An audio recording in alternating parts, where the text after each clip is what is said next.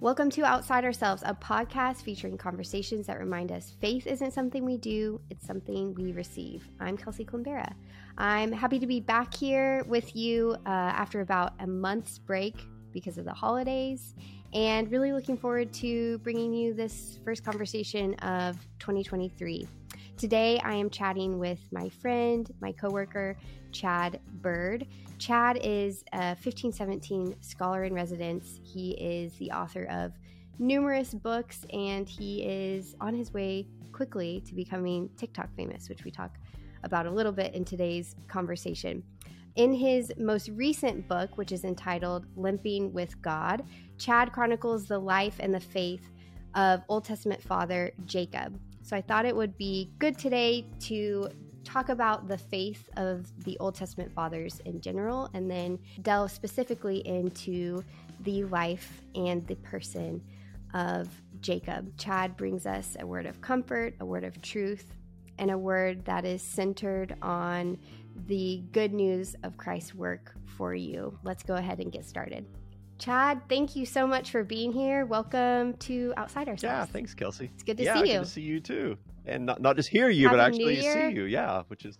Oh yeah, wonderful. we were we were having tons of audio issues oh, earlier, yeah. so we think we got them resolved. We're all all set to go. Yeah, I think, um, I think we did. I always say technology is great when it works. when it when works, it works, it's great. Yes. Yeah, but here we are. So, Yeah, been looking yeah. forward to the conversation. Um, do you want to just give us a little bit of info on who you are, what you do, um, for those few people who might be tuning in who have have not been introduced to you and your work yet? Yeah, I'll give you my, my my typical line when I tell people what I do. I say, uh, I get paid to talk about Jesus with an Old Testament accent. that's, that's basically what I That's what I do. Uh, so I, I, work for 1517, uh, along with you, of course, and uh, I'm, I'm what they call a scholar in residence. But I, I tell everybody what that really means is I, I produce content. So I uh, I write about a book a year and uh, produce short videos, longer videos, uh, articles, and then podcast and travel around speaking about the Old Testament here and there. So that uh, is enough to keep me keep me very busy. But I, I love doing it. Uh, uh, I love talking about any aspect of the Old Testament, uh, especially kind of where we're gravitating today with uh, with kind of the Genesis material. That's that's where I Hmm. that's where I I love to be in the in the Torah for the first five books, and then in the Psalms. Mm. You know, if you were to like to Okay. to ask me where do you really want to sh- where do you where, where do you want to be in the Old Testament? It's usually one of those two places. So looking forward to talking about some some Abraham and some Jacob and some other uh, good stuff yes. today. Yeah. Yeah. And when you say that you produce content for 1517, people should know you produce the most content for 1517 Yeah. because you're, I think when you say like a few videos, you have like a video a week, you have two, po- two podcasts. Yeah, now? yeah, well, that are ongoing. Yeah, uh, Eric, uh, Yeah, Eric. Sorensen and Dan Price and I did that one, uh, a field guide to the Bible a couple years ago, a survey That's of the, right. whole Old and New Testament. So that one's kind of a, you know, it's it's there. It's not being added to or anything. Yeah. Uh, but yeah, I do uh, 40 minutes in the Old Testament. Uh, been doing that for a lot of years now. I think Dan and I started that back in 2015. Yeah, so a lot of years. Uh, I always tell everybody. So we're, we're Genesis, and now we're Second Kings. So I've mapped it out to where it's my job security. I, I I'll retire when we get to the end of Malachi. Which I'll probably be retirement age by the time we get there. yeah. But, uh, we do that. It'll be perfect. Yeah, it'd be perfect. And then uh, uh, Hidden Streams is uh, uh, a podcast that That's yeah right. I'm involved in. I just love a chance to to spread the gospel in all these various places. I mean, everywhere from like face to face, uh, speaking in places to TikTok videos, which is kind of a new thing that I've been doing to uh, to writing Yeah. the books. So yeah, yeah, keeps me occupied. Yeah. I've been meaning to ask you, how is the TikTok thing going? I know because you, you're posting these, they're basically Instagram reels or Yeah. TikTok videos, Right, and you right. post them to both places.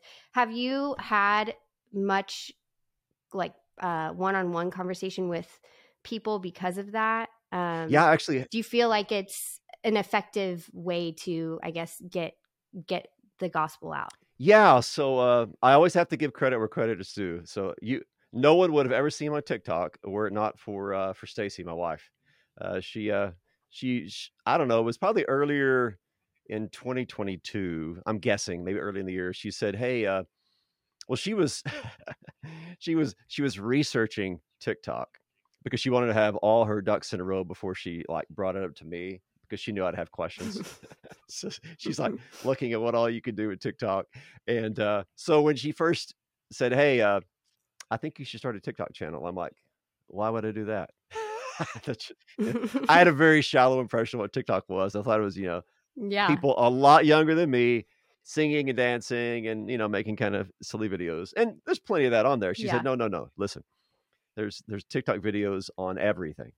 Whether you're an auto mechanic or whether you're uh, a dental hygienist is what she, which is what she was doing at the time, or whether you're an Old Testament guy. So I said, all right, I'll think Mhm. about it. Anyway, uh, that's why I started it, and it's been great. Uh, it's it's probably strangely, it has been the format that has taken off the fastest for me, as far of all the social media Oh, wow. platforms, and it is by Okay. far the I guess the easiest one for me to maneuver. So I can I can do a Hmm. video. I can begin and end a video in like I, from the time I start the video to the time it's posted, 15, 20 minutes usually. Which you know that That's amazing. yeah, I mean, uh, once you kind of figure out the the app and the system and all that, it's not it's not it doesn't take a long time. I mean, if it's something I I've already you know studied and, and and taught about, then I don't have to do any kind of research. I just kind of put it out there. But uh, so what's been surprising is I have had um, a lot of people connect with me because of TikTok. In fact, uh, I I spoke in uh, I think it was Dallas, your neck of the woods, uh, know, a few months Mhm. ago, and I just thought maybe a week beforehand, I thought, well, I should put out a TikTok video where, in case anybody's in the DFW area, then they can join me uh, for this presentation I'm doing. Yeah. And sure enough, there were uh, I don't know four or five people that showed up that were there only because they That's had heard yeah heard about it on TikTok, and I've had other experiences like that as well. So it's been great. Uh, you know, it gives me a chance. All the videos are around 90 seconds. That way, I can yeah. I can triple post basically TikTok, Instagram, Facebook, and it's it's it's it's I don't know, just a great video format for uh, if you got something real quick you want to say, just kind of brief, kind of you know make your point, and then let everybody be on to their next video. So been overall a positive Yeah. experience for me. That's awesome. Yeah, it's such a great tool for people to be able to kind of dip their toes into Yeah. what you're so good at. And I think, you know, start to ask themselves or ask you on those platforms questions, deeper questions that um that are important and probably are, are questions that they maybe haven't asked before. Yes. Um, so that's that's great. Well, I I always love seeing them. I feel like I've tried to do like one reel and it is definitely not taken me 15 to 20 minutes. And no and none of those have seen the light of day yet. So know that you're it's also you're very good at it. You've figured it out Oh, and thanks. you do an amazing job. Thanks. Yeah. Yeah. Um, well, let's let's go ahead. Let's get started into what we're we're here to talk Sure. about today. Um, I wanted to ask you just up front if you could kind of give us uh, a definition and kind of parameters for who we are, who exactly we're speaking about when we speak about the Old Testament fathers. Um, because I actually was preparing and realized that I wasn't exactly sure on a couple of people where they they landed. So, um, who who falls into that category? Yeah. So typically, when we talk about the Old Testament fathers, we're talking about the patriarchs. Uh, so Abraham, Isaac, and Jacob. So all Genesis characters. I mean, although I mean, you could certainly stretch that out farther. You could be talking about, for instance, Joshua, or maybe some of the judges, or even into the kings, David. But typically, when we're talking about the faith, the Old Testament fathers, we mean the patriarchs, or you can even include the Yeah. patriarchs and matriarchs there. So, uh, yeah, kind of the the, the famous trio abraham isaac and, and jacob grandfather father father and son there uh, yeah who are, who are all three at least two of them are, are all just, just fascinating characters uh, i wrote uh, i wrote my my last book about jacob limping with god and uh, i could write a book about abraham kind of along these same lines just because we i mean we know a lot about these guys i mean for for ancient people we know quite a bit about them uh, especially Jacob. Yeah. You know, we kind of get into the the nitty gritty of their personal lives, and uh, the, the the biblical writer opens up the closet door, and we peer at their skeletons. You know, they're they're hiding in there. So uh, it's it's it's fun to think about them and uh, who they were, what they did, and you know their their struggles, their weaknesses, their their failings, all those things that shed light on their the humanity that they share with share with us. Yeah. Yeah. Um, I think that when we, a lot of times when we think about the, and I know this is, this is kind of how I grew up. Um, when we think about the patriarchs or even just Old Testament figures and we think about their faith, I think I would have, I would say that I used to think about that faith as exemplary Hmm. because of what they did. Yeah. Uh, because of because of their actions. But that's not necessarily how we should define their faith. You do a really good job, I think, of of um, communicating that to people. So, can you kind of give us an overview of how Scripture talks about the faith of of these patriarchs um, and how it is different than, or it's not placed in in what they do; it's placed somewhere else. Yeah, yeah. I mean that those are great points because I I do think we tend to they're sort of larger than life characters, right? You know, especially if you if you Yeah. grew up in the church as I did, you know, you're uh you're hearing about Abraham and how, what a great man of faith he was from the time that you Mhm. are you, you know your first years in Sunday school or VBS, and so over time they do have kind of this larger than life uh, personality for you. I mean, it's kind of like I mean, not just we don't do this just with biblical characters. We do this even with like the founding fathers of our nation, right? You know, we tend to they're like right. these Yeah. superhuman people. But then what happens is say say you have a just kind of that larger than life uh, view of George Washington or Abraham Lincoln or whoever. Well, a, a lot of times what happens is say you start really digging into their life and you realize, oh, there's a lot more to this person. There's a lot of layers to them, and and we're only seeing one little side, and maybe it's the the, the bright, wonderful, accomplishing great things side, but there's a whole other side to this person. It's the same thing with the with the with the patriarchs. You know, Abraham, yeah, he was a great man of faith.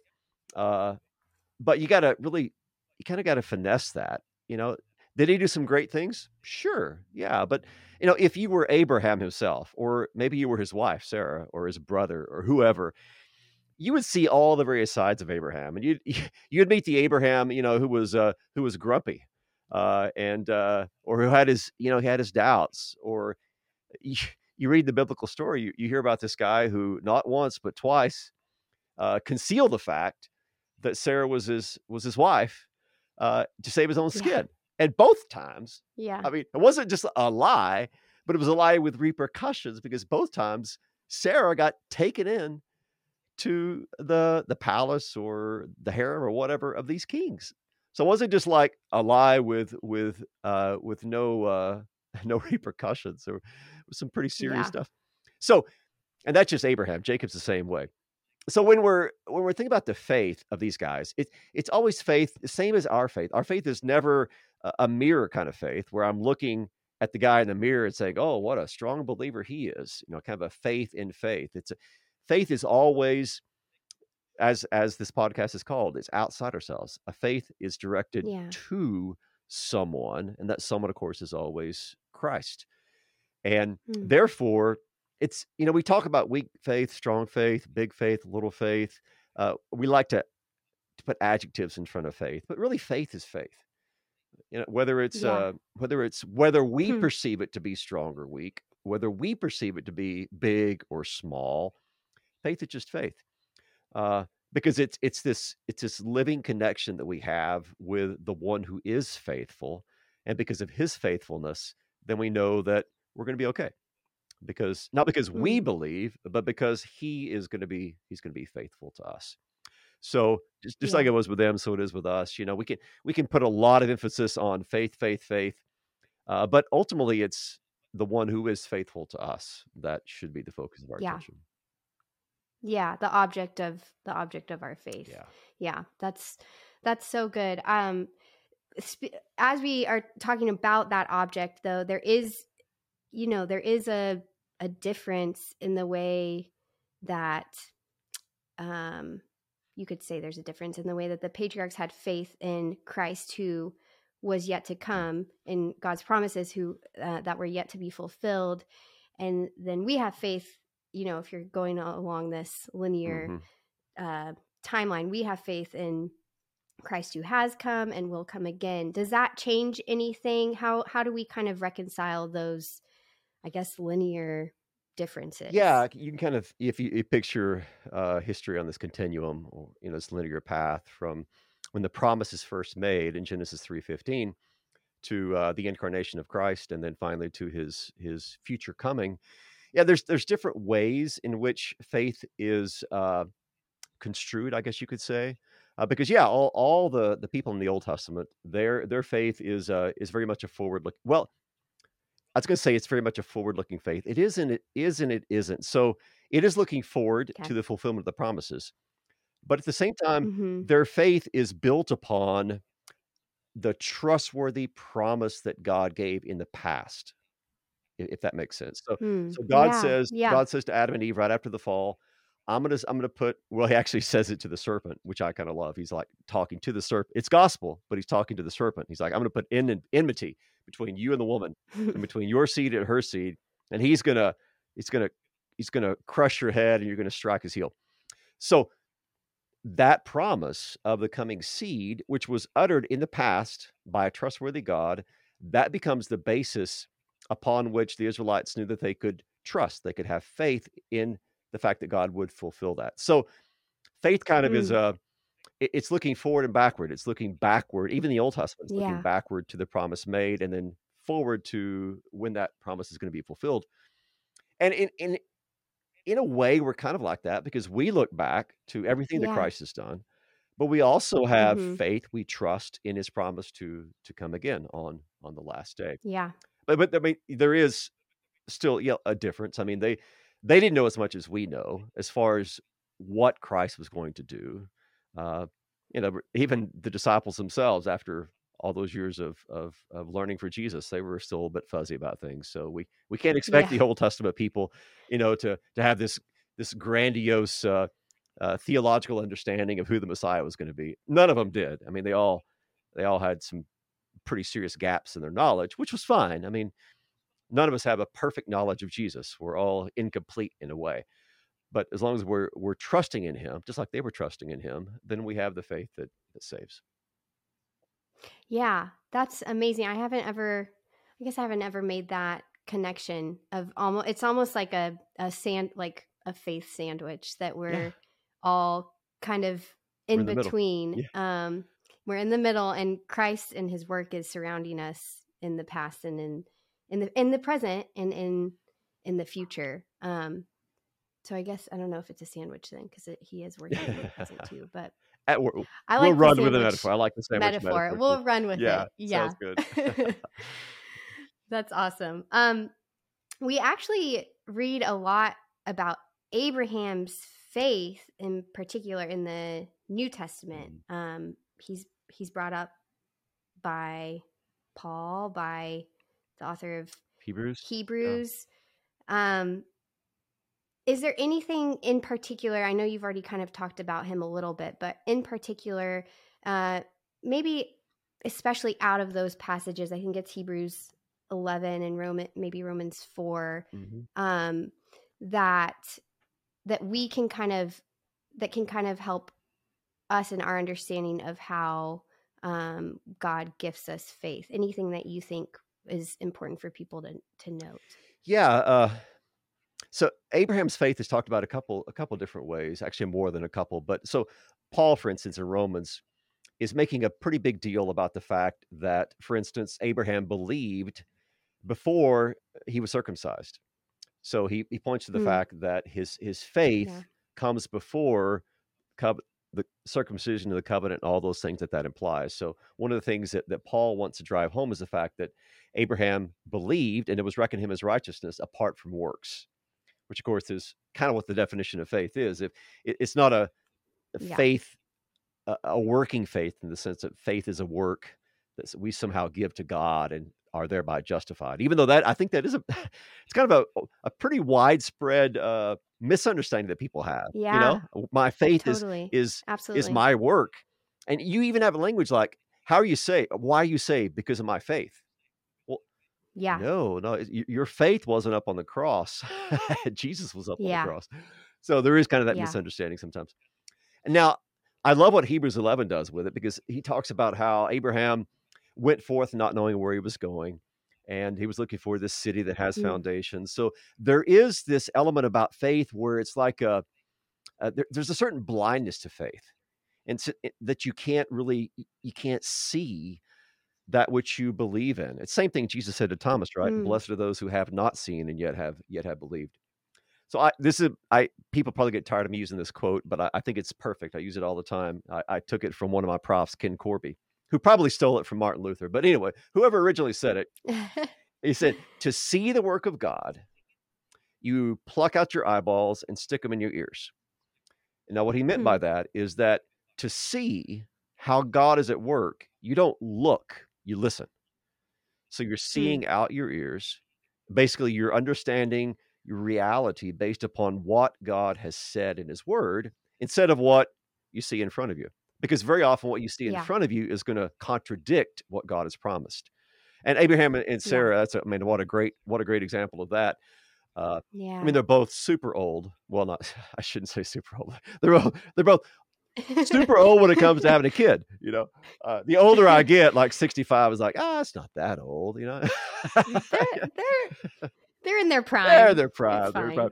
So yeah, you got these two people who are well, well past the age of having kids, uh, and yet God says you're going to have kids or you're going to have a son, and then they wait, they wait, and they wait, and they wait, and they wait. I mean, they're waiting uh, 25 years before Isaac is finally born. Now, everything that they saw, you know, if they were able to stand in front of a mirror and look at their old wrinkled body, you're like, "Mm, we're not making a kid. This is this is not going to happen. Yeah. So they had to view Yeah. reality through their ears. They had to they had to trust in what the creator of heaven and earth who brought everything out of nothing had said to them. Trust that from the the nothingness, the deadness of their own bodies, like Paul talks about, life would come forth. Uh, so in that way, the birth of Isaac is is a is a type of the resurrection. Just like Christ came out of the death of the tomb alive again, so Yeah. Isaac comes forth from this dead womb of Sarah uh, as as a living as a living child.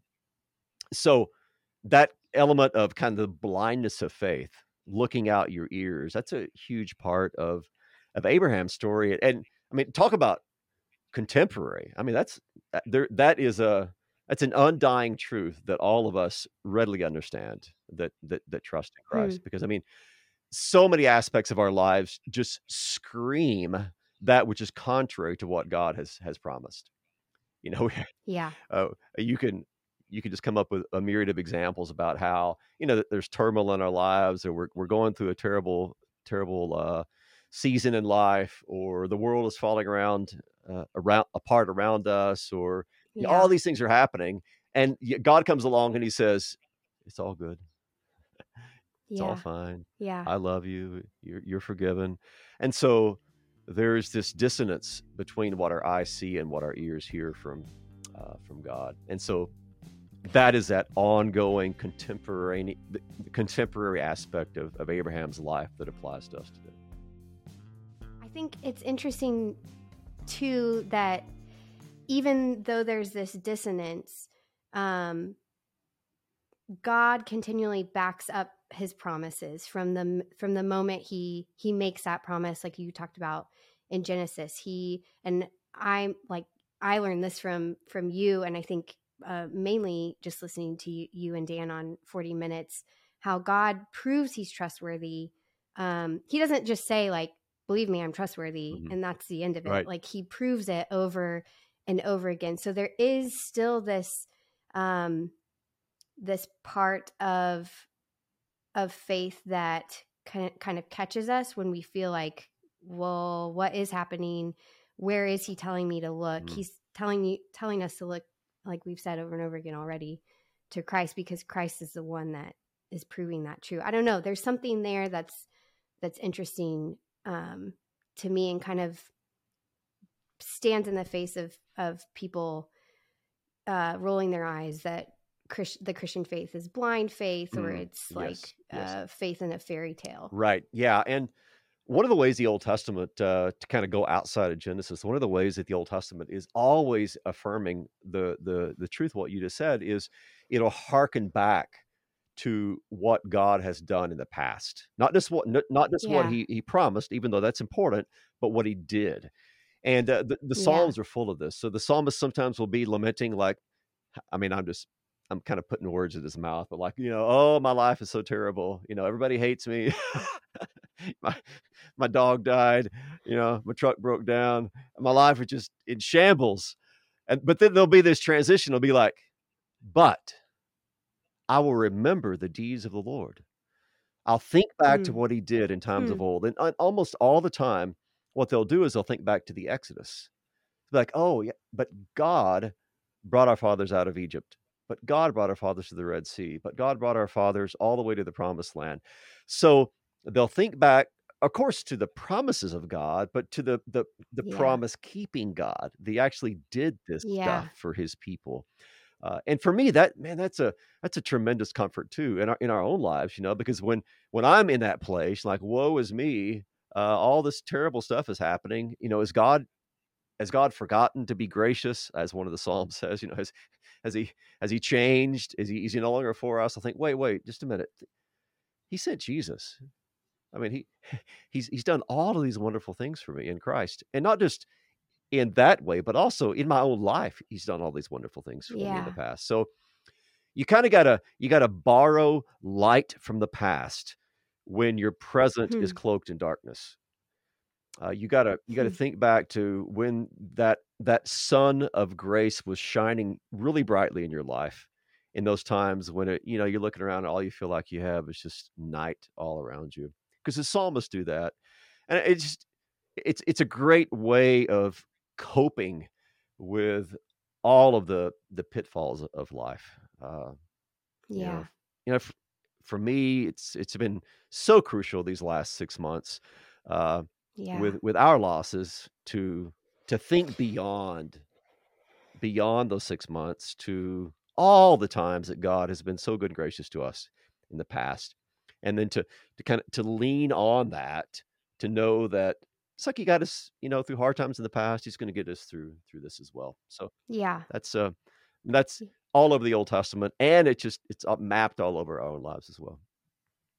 You are you are a testament to that, I think. Um for sure this this past year um just just how you have have has have spoken that um sorry oh my goodness Ah, i i know that you've had a you've had a Mhm. tough year chad and um yeah i think to see how we're all going to respond differently in suffering and and that's important to remember but to see how you and and stacy have stood and spoken that truth um even when i know that you're not probably feeling great is has been really amazing to witness Yeah. so thank you for yeah. for sharing that with with everyone Yeah, thank you. It's a yeah, it's a I mean, I so I decided early on, uh, after after Luke's death, after our son's death, that uh, you know, as as much as I could emotionally handle it, I wanted to uh, I wanted to to honor his memory, I guess you could say, uh, by yeah by letting everyone know that you know, in the midst of in the midst of tragedy, the resurrection is still true. yeah It doesn't. Uh, Jesus is still risen, and uh, no no amount of suffering, no amount of loss, no amount of death, no amount of pain and grief, even though those are all real things that we struggle with, is going to be able Yeah. to cancel the the the truthfulness of this, which isn't just true, but then just floods us with with hope and and consolation as well. And and I'm and I'm glad that God has given me the opportunity to do that, and glad that uh, I've I've been able to to do that because I I but well people have told me that it, it's been an encouragement to them. I've heard from a lot of people, a lot of parents who have lost their own their own Yeah. children or spouses, and uh, you know I think a lot of times what happens is someone in my position who is able to to share a lot what we end up doing is doing nothing more than actually speaking the words that other people kind of have on the inside, but they can't quite verbalize. I mean, I think authors Mm, do that, yeah. speakers do that all the time. We don't say new things. We just are able to say things in such a way that people hearing us will be like, yeah, that's exactly how I feel. I just couldn't really put it into Yeah. those words. Uh, so we're like reminding them of that which they already know, or maybe telling them these things which are it's, it's kind of hard to hard to to grapple with at the moment because the pain is so pain is so intense. So anyway, going on a tangent, but I, I'm No. thankful for No, for that's the- not a tangent at yeah, all. thankful uh, for Yeah, not at all. and for people who have Yeah. you know talked told me just how it's how it's helped them. Grateful for that opportunity. Yeah, I know that it's impacted so many people and will continue to do so. So thank you for even sharing now. I, I want to get a little bit into Jacob because, as you mentioned at the beginning, you've written a whole book on this one this one guy Yeah. who is is kind of a finicky character. Um, can you tell us a little bit about why you chose to write about him? Um, because he isn't necessarily the guy in the Old Testament that we could even, you know, they all have their flaws, but he's like the furthest guy in Yeah, a lot of yeah. ways from being able to finagle into a hero. So why why Jacob? Yeah, Jacob is a lots of different reasons. Uh, I, I think when Dan and I went over his life in Forty Minutes of the Old Testament, I kind of became uh, super interested in in him uh, just as a personality. And then you know I got to thinking, you know, in the biblical story, we know more about him than uh, most everybody else. I mean, we do know a lot about David, but say even David, we know nothing about David's life prior to when he's introduced to us when Samuel goes to Mm. anoint him. We don't know what he was like as a Yeah. in his youngest days. Jacob, like we meet him, he's not even born yet. He's like in the womb Yeah. wrestling with his brother. That's our first exposure to him. And then uh, we, we read about his birth. And then, yeah, a lot of years are skipped early on. But we know basically him from womb to tomb. We know him from the moment of he's Mm. conceived all the time until he is uh he's an old old man in, in Egypt. So big span of life there, lots to lots to work with, and if as if that were not enough, he is uh, he's arguably the most colorful character in the Old Testament. Uh, you know, at times uh, you can't stand him because he's such a jerk and he's so egotistical, and then and then at times you're like you kind of feel sorry for him. You know, you like when he's in when he's older and uh, his sons trick him, they deceive the deceiver and and make him think that Joseph has been torn to pieces by a wild animal, and you hear him say, you know, I'm gonna my gray hair is gonna go down into into Sheol, and it's like, oh man, poor guy, you know. So so uh, anyway, he he represents this whole range of of, of emotions, and we know all these these things that happen in his life. Uh, and he's just, you know, his family is a mess. It's, it's so dysfunctional. He's he's making he's he's married basically to four women at the same time. It's just like, oh my Yeah. goodness gracious. Now, on top of all that, Jacob is the uh, basically the head of what we would call the Old Testament church. he's like, Mm. so I mean, his family, that's the nucleus of Israel, right? So Jacob, his name is changed, or he's given the additional name of Israel. And so you have Israel, he's at the head, he's the patriarch of this family. But this family is basically the Old Testament church, and it is a yeah, it's it's it's not perfect. It's it's very imperfect. Yeah. Uh, so again, that's kind of the contemporary nature of the Old Testament. You look, you read about these guys' lives, you see their personalities, their struggles, strengths, weaknesses, family problems, marital problems, kid problems, and you're like, wow, you know.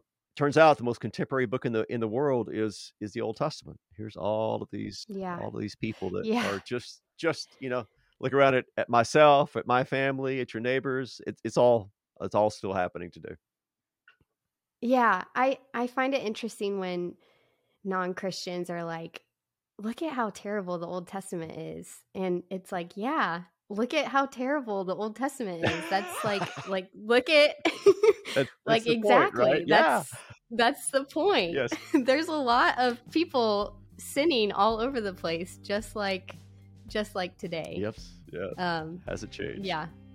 Do you have a favorite uh, story about Jacob? Because there are there's so many. Do you have one or two that kind of are your favorite to tell or to teach? Yeah. Uh, I guess. Well, it's kind of like it, it's probably the most one of the most well-known episodes from his life, but uh, it does remain Yeah. one of my favorites. In fact, it's where I got the the title for the book, "Limping with God," and that's when he has Yeah. the uh, uh, the struggle with uh, well, it's called the man and uh, the the messenger as well as God. So all three different names for the same same person, which I think is the this is an appearance of the Son of God in the Old Testament. So I talk about how it's Jesus wrestling with Jesus is wrestling with, with Jacob in that episode. But yeah, yeah, I I love it because I mean it. You have you have Jacob down in the dirt. He's wrestling with uh wrestling with the Son of God all night, and it's a scene like no other scene in the Old Testament, and no other scene in, in, in the Bible itself. Uh, but and and then when Jacob emerges from this, he's limping.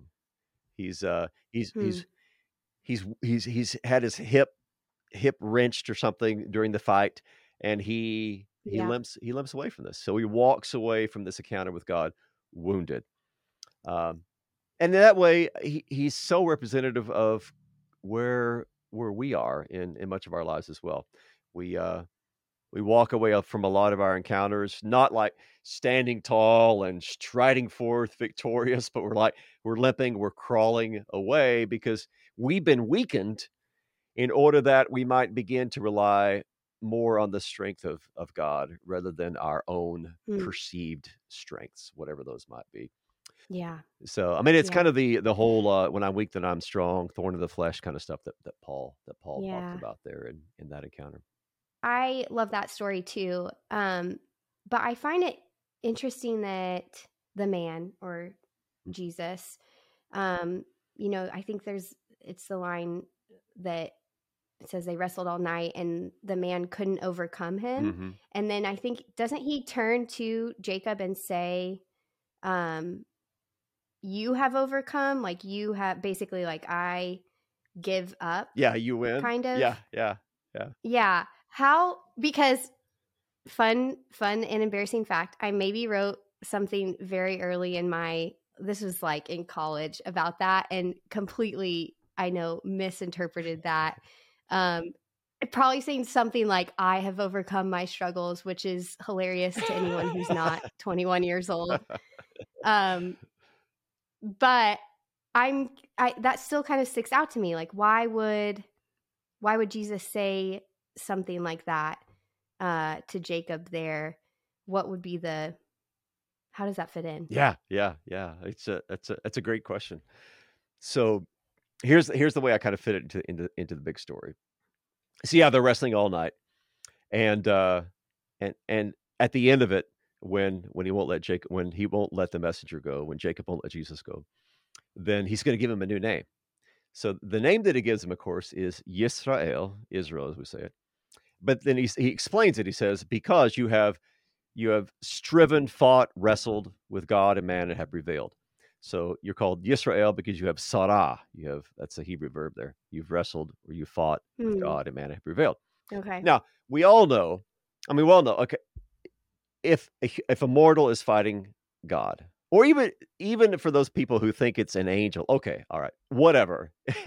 for a mortal to fight an angel, for a mortal to fight Jesus, there's no way the mortal's winning. I mean, it's just it's not happening. The only Right. way that the mortal, Yes. in this case Jacob, wins is by God letting him win. Okay. Right. So God lets Jacob win, and not only that, but He gives him this incredible name, is Israel, God fighter, basically. Now, what I Hmm. the way I like to explain this is this this is all by grace. This is all mercy. God lets this human being win the fight against him, and as if that's not enough, He actually gives him a prize. He says, "Here, here's a great name. You're the God fighter. You're Israel." Now, the way I explain that is, I say that episode is a is like a, a keyhole. And if you look through that keyhole of that story, what you see in the other room is the crucifixion of Jesus. Because that is Hmm. that is the only that that episode is kind of a window, this keyhole, into what is to come. When Jesus doesn't come for like one night of being uh, a human being so he can wrestle with Jacob, but he becomes everlastingly a human being in his incarnation. And then what happens finally? Well, Israel, along with the Gentiles, they get their hands on him. And what do they do? Well, they they struggle, they wrestle, and they end up pinning him to the cross. They crucify Hmm. him. And all this time, Jesus could have called on his father to send myriads of angels to his rescue. He doesn't do it. He lets humanity win. And not Yeah. only that, but he bestows on us all of his gifts of grace and mercy. He calls us Christian. He calls us children of God. Hmm. And in that way, what happens when Jacob wrestles is this preview of the incarnation, the ministry, the crucifixion, the resurrection, the adoption of us as his as his people. So it's a it's a testimony to uh, to the just the mercy and the grace of God that He is able Yeah. to get down in the dirt with us, to wrestle with us, to let us win, and then to give us this wonderful gift on top of on top of all of it. Even though Jacob was That's undeserving, amazing. we're undeserving as as well. So, so many times that Yeah. that story is used to be like you got to wrestle with God in prayer. You've got to you got to give it all you got. You know, it's so we're we're Yeah. making about Absolutely. make it about ourselves. You're like, be like mm-hmm. Jacob and really wrestle with God, and He'll give you what you. Oh, come on! It was, it was just, Yeah. it was all gift. It was all, it was all mercy. That's all it was. Yeah. Yeah, that's that's amazing. That's very helpful. I don't think I realized or I don't think I knew Israel means God fighter Yeah, until just now. yeah, What an amazing name in in more ways than one yes, Uh, yes. because they were always the you know, Israel was always fighting Oh yeah, yeah, yeah, yeah. It was, yeah. yeah. It's, it's a wonderful name. I mean, uh, it, uh, the Israelites were the were the God fighters. So yeah, I mean they Yeah. it originated there, and then yeah, there's all this. There's kind of a a, a, a multivalence to it. It has all these kind of multiple implications. Some positive, some negative. One thing that I would love for you to talk a little bit about, I caught this in Limping with God, is um, your your chapter on the stairway to heaven. Yeah, yeah.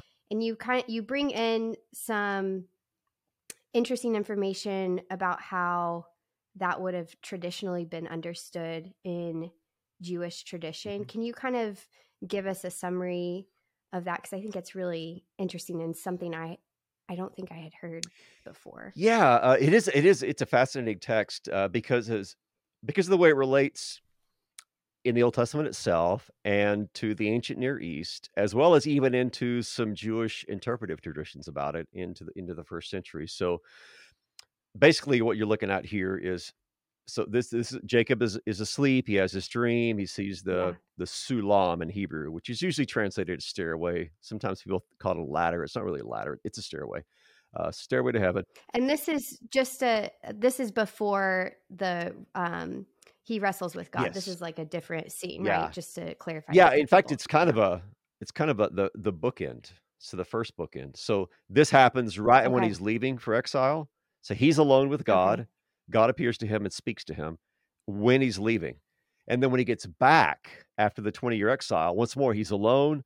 God appears to him and God speaks with him, but he also fights with him. So this is kind of the the A of the B of those those two parts. So uh he's a, he has this vision the stairway the angels are ascending and descending on it and then god appears to him and i would argue that hebrew should be translated god is standing not above it meaning at the top of the stairway but beside him. Uh, the hebrew pres- Hmm. the hebrew prepositional phrase used there alav can be translated either way accurately. So i think the, the, the narrative kind of suggests that god isn't like way up there but he's like right down there by jacob talking to him. But either way Hmm. what's what's happening there is is is this. So in uh, in the ancient Near East, they had what were called ziggurats, which were these step-shaped, kind of pyramid-shaped uh, worship structures with stairways going up to the top, and at the top is where the deity would have been. So this is probably kind of what's happening in the vision that Jacob has, except in this case, God's not at the top; he's actually come down. He's right there on the ground beside Jacob and and speaking to him. So what he's what he's promised there is basically that hey, I'm here with you. This is the gate of heaven because this is where this is where I have promised to be for you. This is where I'm gonna where I'm gonna speak to you. And there's sort of a uh, sort of a oh, what's the word I'm looking for? Um, there's there, there's a, what the way it's portrayed is sort of a, a, a an attack against some of the other constructions of, of of how God appeared. For instance, Babylon. The name Babylon itself is supposed to mean the gate of the gods or the gate of heaven. Mhm. Well, here, what does Jacob say when he wakes up? He says, Well, this is the house of God. This is the gate of heaven. So this is where God Hmm. has the true God has appeared to Jacob and promised him these these blessings. Now, if you go further afield, if you go like into some of the interpretations in the first century of the Jews, they thought that there was a there was an image of God. I mean, excuse me, there was an image on the divine throne, and that image was of Okay. Jacob. So what the angels were Yeah. doing is they were going down to look at Jacob's face so they could go back up and compare it to the image that was on the divine throne. So how that's that's what I think caught me off guard. Sorry to stop you, No, but no, yeah. where are they getting where where is that coming from? Why would that Why would yeah? Where would why that? would there be why? yeah, I don't, I don't- why, Chad? yeah, I Why? I wish I knew. I wish I knew. No, I, I really don't know where that where that idea came Okay. from. Uh, but uh, yeah, that that was a it, it was written into some of the the targums, which were Aramaic paraphrases of the Old Testament. Okay. So it, it surfaces there, as well as in some other writings, such as a, a Genesis commentary called Bereshit Rabbah. Uh, so it- it's recorded in, in various places in these Jewish traditions. So some people think that in John one, when Jesus says to uh, to Nathaniel, uh, "Oh, you're going to see you're going to see greater things than this. You're going to see the angels of God ascending and descending on the Son of Man." What he's kind of alluding to is that interpretive tradition. He's saying, "Oh no, you, you, it's not Jacob's face that's on the divine throne; it's mine. I am the image of God. Hmm. I am the representative of the Father." And so the angels of angels ascending and descending are connected with me and not with not with Jacob. Okay. Which is an, uh, Interesting. one more little tidbit about that. When when Yeah. when Nathaniel comes up, what does Jesus say? He says, "Behold, an Israelite in whom there is no guile, or in whom there is no deceit." Well, what was Jacob known as? He was the deceiver. He was full of guile. So I wonder if that's another Yeah. little uh little hint that we're connection Connection. between Genesis and and what's happening in John one.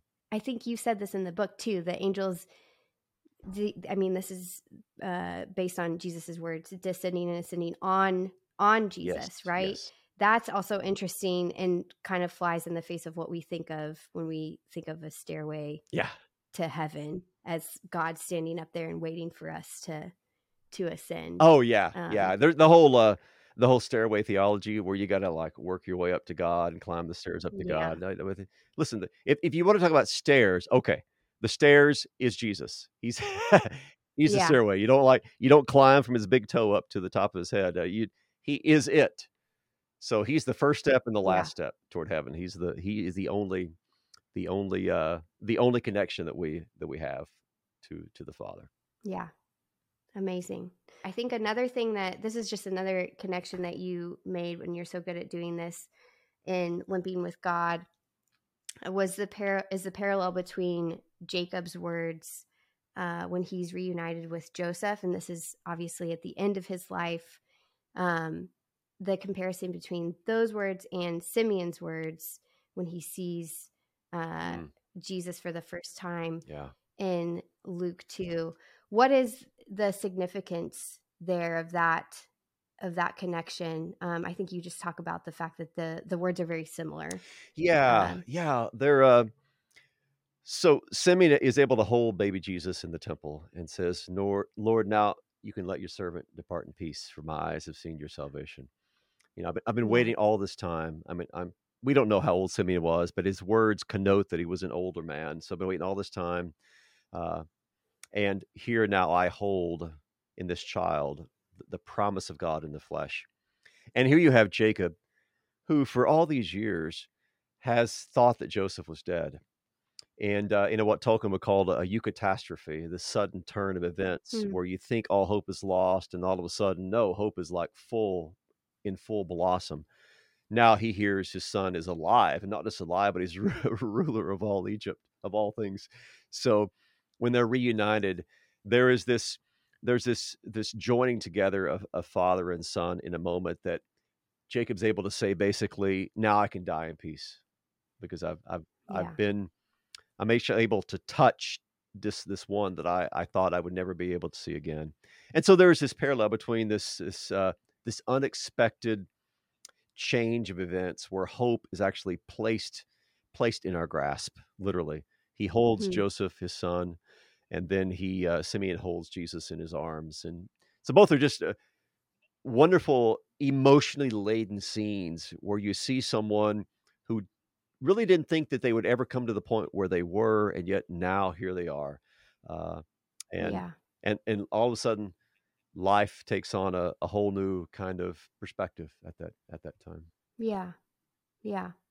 That's interesting too. I I don't know. I always assume Simeon was this very faithful man of God and Jacob I, I really do Maybe see not so as like much. the yeah, well, and he's so he's such an interesting character because there we talk you know, people talk all the time about um the life as a Christian being one of of of suffering of of hardship life in general Mm. that's what what what it is um but I don't think we're as quick to talk about the fact that we actively even as believers push against faith we don't always want it Mm. and yet God you know opens our hands and he forces it into our hands Yeah. and I think Jacob's such a beautiful picture of that because Mhm. he's just at every turn and you know we I, I laugh at him we laugh Yeah, but we're yeah. the same way um trying to turn our backs on god and yet he's he continues to turn us towards him have you found that to be to be true Oh yeah, yeah. It reminds me of I recently read the book A Severe Mercy.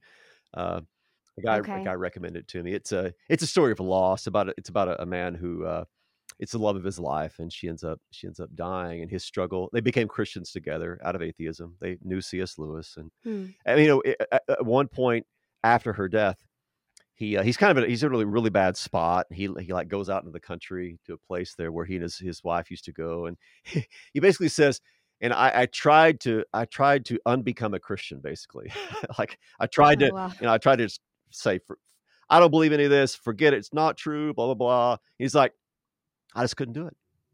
I just couldn't do it. huh. I I I couldn't I couldn't leave Christ. Uh, and I think things like that are happening all the time. You know, where God is just basically we're running away from Him. And he's like, oh no no no, I'm gonna I'm gonna I'm gonna chase you down and bring you back.